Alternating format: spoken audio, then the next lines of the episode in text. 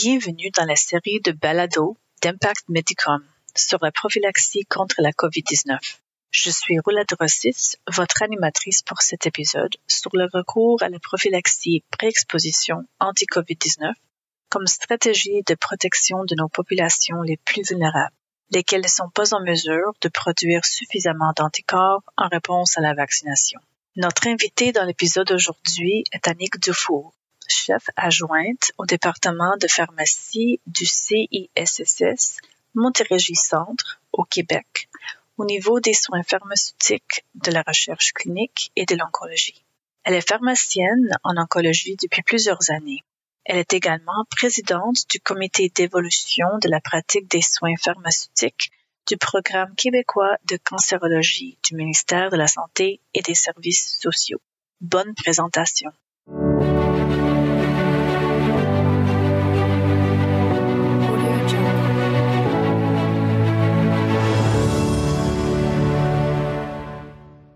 Bonjour Annick Dufour et merci d'être parmi nous aujourd'hui pour discuter de la prophylaxie contre la COVID-19 et de son rôle dans la protection de nos populations les plus vulnérables. Quelle est la réponse habituelle à la vaccination contre la COVID-19 dans la population générale? Ben, c'est sûr que moi, je suis pas une spécialiste en infection. Moi, je suis pharmacienne en oncologie. Mais euh, j'ai quand même lu, j'ai quand même passé beaucoup de temps à lire un peu là-dessus parce que nos, nos patients immunosupprimés euh, avaient besoin de, se protéger. Donc, ce qu'on voit euh, chez la population générale, c'est une efficacité qui est quand même assez élevée après deux doses, surtout pour le variant Delta. On parle de au-delà de 90 pour jusqu'à un mois, qui est pas tout à fait euh, le même là, le même pourcentage d'efficacité avec le, variant Omicron. C'est un peu plus faible que le Delta. Puis, il descend, l'efficacité descend beaucoup plus rapidement. Ceci dit, euh, l'efficacité, elle est là.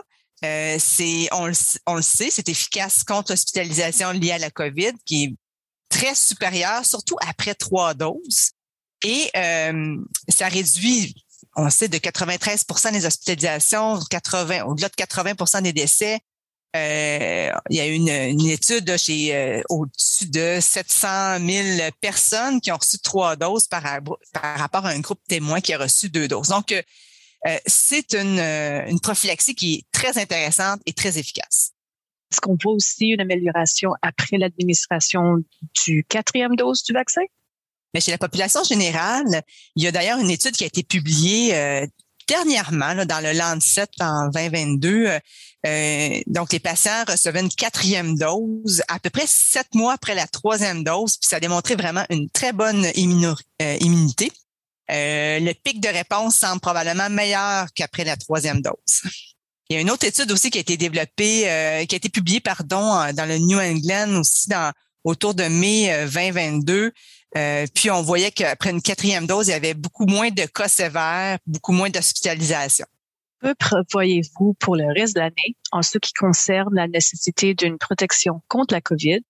Et comment est-ce que la perception du public a changé concernant la gravité de la COVID? Ben, je pense qu'on est on est un tout un peu tanné d'en entendre parler après deux, plus de deux ans. Hein. Euh, mais quand même, mais quand même, moi j'encourage beaucoup les jeunes à aller chercher leur leur troisième, leur quatrième dose, puis s'il y en a une cinquième là dans six, sept mois, allez chercher, allez-y.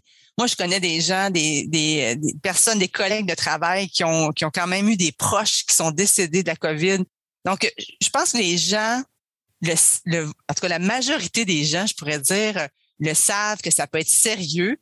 Euh, mais c'est sûr qu'on sent un petit relâchement, mais c'est important d'aller chercher nos doses de vaccin.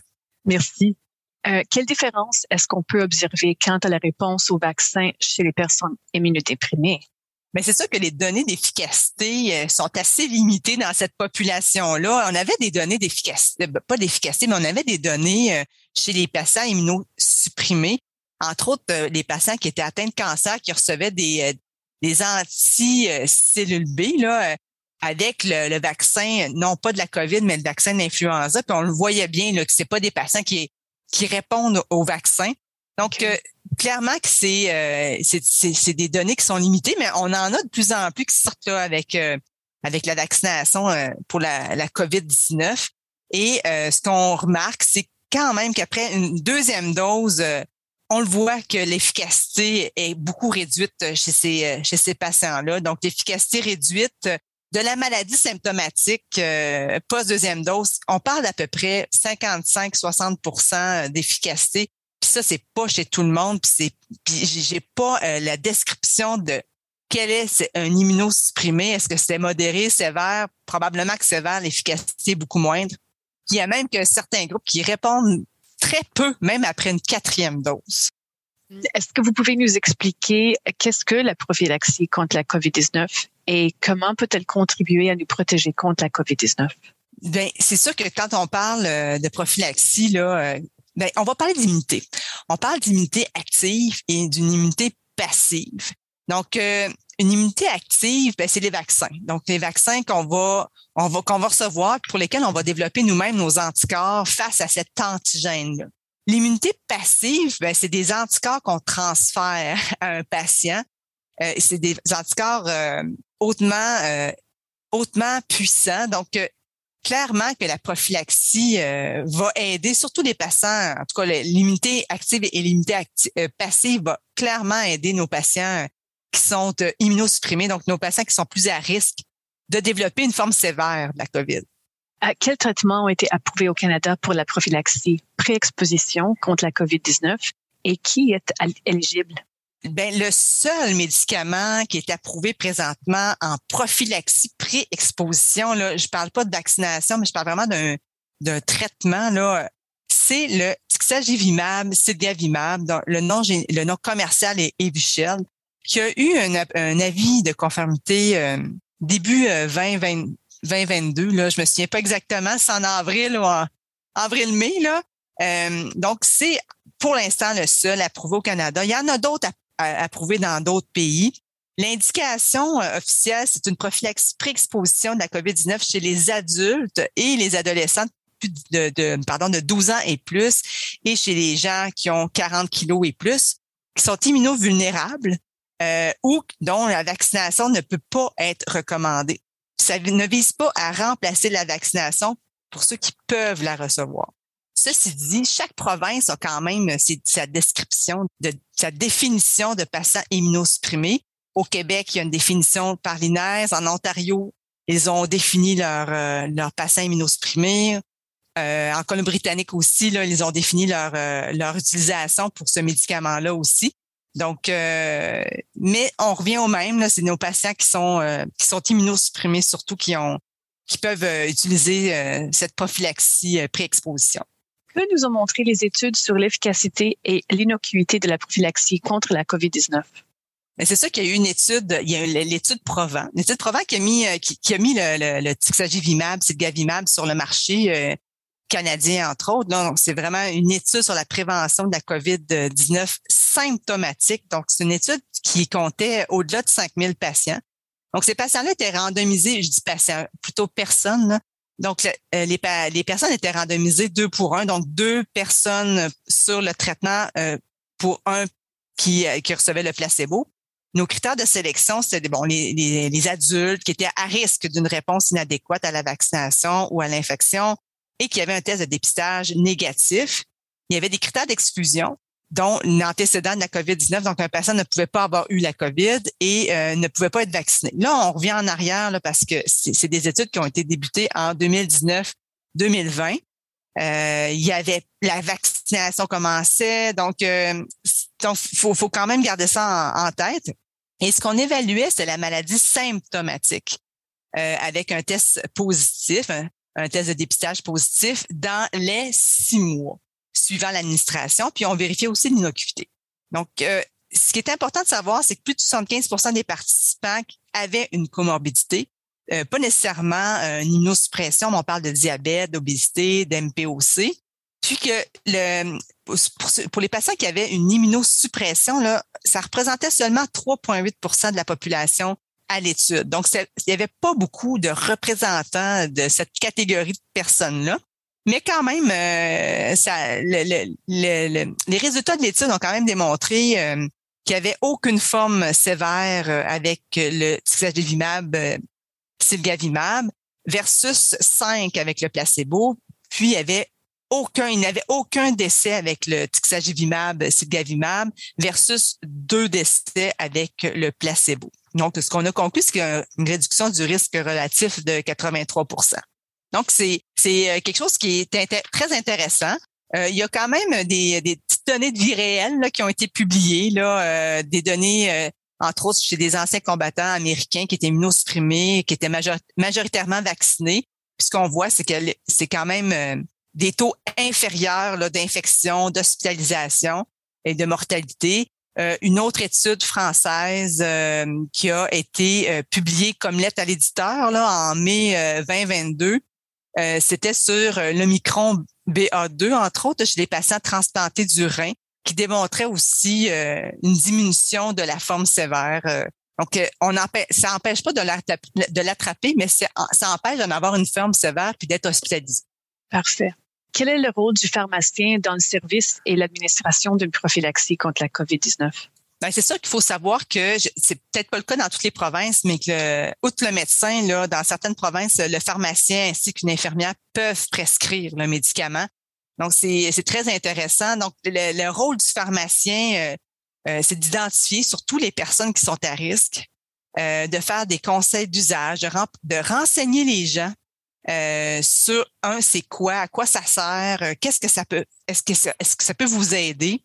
Euh, et l'autre rôle aussi, là, c'est, ça fait partie de la chaîne, la, chaîne d'approvisionnement, donc de s'assurer que la, de la conservation, la chaîne de froid, de la manipulation du produit. donc, si c'est pas administré sur place, parce que dans certaines pharmacies, il peut y avoir une infirmière qui l'administre sur place. Donc, vraiment de confirmer s'il y a un rendez-vous, de venir chercher le produit juste avant le rendez-vous pour assurer, la, comme je le disais un peu plus tôt, la, chaîne de froid, s'assurer que le patient arrive avec un contenant, là, euh, un contenant pas hermétique, là, mais euh, qui peut euh, qui peut garder au froid le produit qui, malheureusement, ben, il se, doit se garder au froid, mais on a quand même des données hors frigo, là.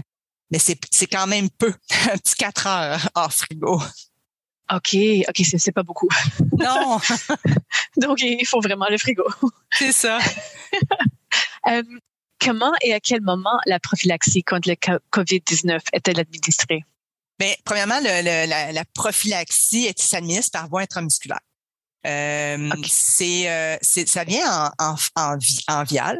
C'est euh, deux viales, un vial de de 150 mg de tixagevimab et un, grand, un vial de 150 mg de silgavimab. Donc, on doit prélever, on a deux seringues et chaque seringue doit s'administrer dans deux sites différents. dans les études, on utilisait le muscle, les muscles fessiers mais la voie intramusculaire, c'est intramusculaire. Donc, n'importe quel muscle peut être utilisé, mais euh, préférablement euh, le muscle, les muscles fessiers. Donc, ça, c'est la façon de l'administrer. Euh, quand l'administrer, ben c'est sûr qu'on doit, on ne doit pas être atteint de la COVID. Donc, c'est primordial. Hein, c'est une prophylaxie pré-exposition. Donc, il y a quand même quelques règles concernant aussi avec la vaccination, on fait quoi là? Est-ce qu'on peut vacciner en même temps?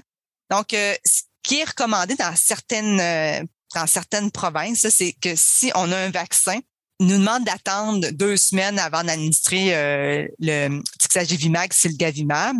Euh, par contre, l'inverse, si on administre le, la prophylaxie pré-exposition avant, on dit que c'est pas, on n'a pas besoin d'attendre tant que ça là, pour administrer le vaccin. On pourrait l'administrer le lendemain, peut-être pas la journée même, là, mais ça peut s'administrer euh, peu importe le, le, temps après. Donc ça, c'est euh, un petit peu plus clair, ce qui n'était pas clair au début. Euh, ce que j'ai peut-être pas dit, là, on parle d'administration intramusculaire, mais on demande une surveillance. Une surveillance de 30 minutes. je sais que dans certaines provinces, c'est plus 15, mais quand même, il faut une surveillance post-administration. Puis, est-ce qu'il y a des effets indésirables attendus après les, injections? Ben, dans les études, il n'y avait pas vraiment, il n'y en avait pas beaucoup d'effets indésirables. C'était surtout des réactions au site d'injection, comme de la douleur, de la rougeur, un peu de démangeaison. C'est sûr que le produit est froid, fait que si c'est administré trop froid, il peut faire, il peut faire plus mal. Mais c'était pas mal ça. Ceci dit, je sais que c'est une préoccupation il y a quand même des problèmes cardiaques qui ont, qui, ont, qui ont ressurgi dans l'étude Provent. mais en cherchant un petit peu plus, puis quand j'ai posé des, questions aux gens de la compagnie, on me disait que ça semblait pas être attribué aux anticorps qu'on administrait à ces patients-là. donc, c'est des patients qui avaient déjà un problème sous-jacent cardiovasculaire, puis qui ont développé, entre autres, je pense qu'il y a eu un infarctus, euh, je me souviens plus trop qu'est-ce qu'il y avait, qu'est-ce qu'il y a eu comme euh, comme réaction cardiovasculaire là, mais c'était des patients qui avaient déjà des problèmes cardiovasculaires parce qu'il ne il n'y avait pas de critères d'exclusion à ce niveau-là. Là. Tous les patients pouvaient recevoir le médicament. les seuls critères, c'était de ne pas être atteint de la COVID et de ne pas l'avoir eu, puis de ne pas avoir, avoir été vacciné. C'était les seuls critères d'exclusion. Donc, euh, je pense que ce qu'on voit aussi dans la, dans la vie dans la vie de tous les jours, dans la vie réelle, c'est que c'est des, réactions au site d'injection. OK. Donc, les choses attendues déjà d'auto-injection, rien de plus. C'est ça. Là, j'ai deux autres questions euh, qui sont liées. Euh, tout d'abord, pouvez-vous nous faire part de votre expérience des traitements prophylactiques contre la COVID-19? Et ensuite, que pourrait signifier une telle stratégie pour la qualité de vie des personnes immunosupprimées? Ben, l'expérience là que j'ai euh, pas nécessairement eu personnellement, mais ce que j'ai entendu, c'est que les gens disent que ça fait pas mal. ça fait, tu sais, c'est, on se, dirait deux injections dans, une dans chaque fesse, euh, ça pourrait faire mal. Là. Puis non, les gens ne se plaignent pas de la douleur. C'est très bon.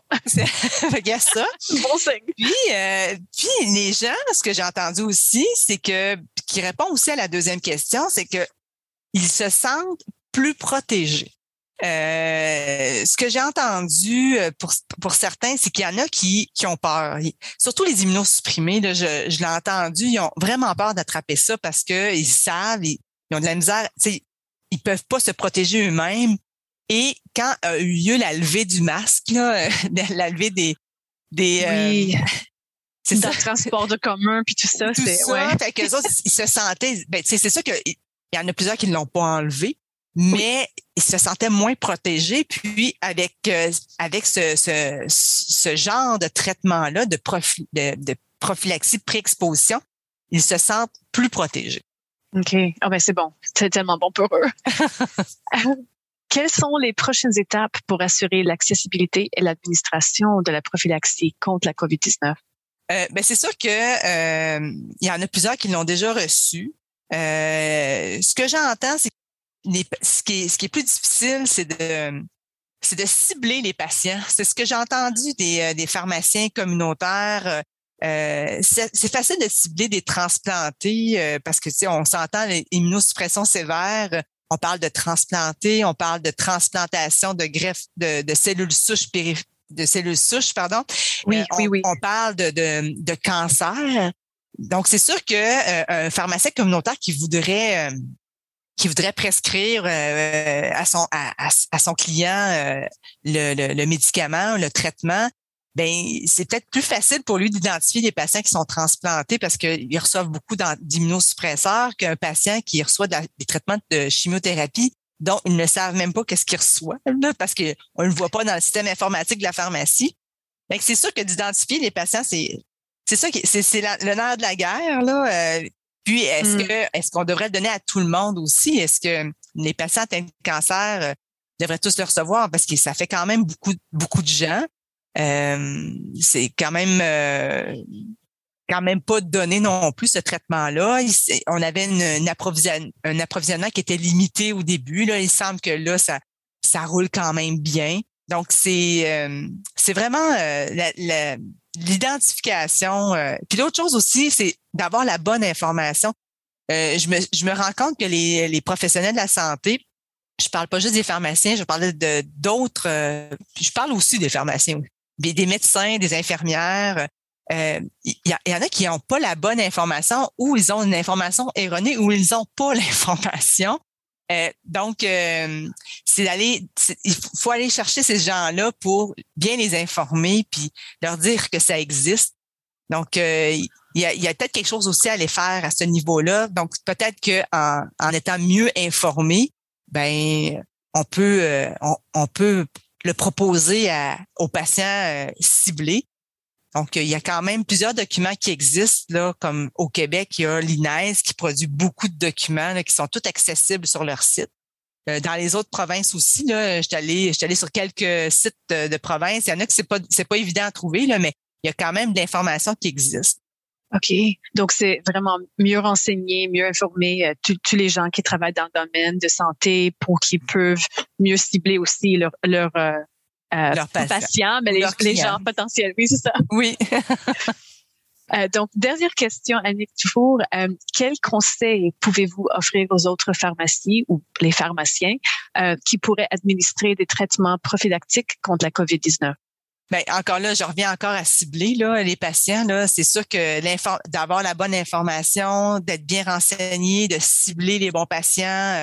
Si on n'est pas sûr, ben, d'en parler avec l'équipe traitante, donc, il y a, il y a, ça. Euh, puis l'autre affaire qui est importante de savoir, c'est que c'est pas c'est pas une urgence d'administrer ça. On, a, on a du temps. On a du temps pour en parler. On a du temps pour euh, aller chercher l'information. Euh, c'est ça. Comme je dis, là, euh, tant que le patient n'attrape pas, là, on, est correct. Puis en plus, l'administration, je l'ai pas dit, mais on injecte un anticorps. L'effet est quasi instantané. Là.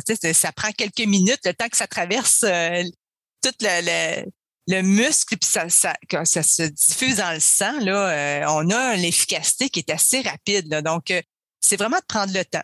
C'est, c'est comme je dis, c'est pas une urgence, puis d'en parler. Merci beaucoup d'être avec moi aujourd'hui, puis de parler avec moi. J'ai beaucoup, euh, beaucoup, j'ai appris beaucoup de choses. donc, merci encore, puis je, je vous souhaite une très, très bonne journée. Merci, ça fait plaisir. Et vous aussi? Merci.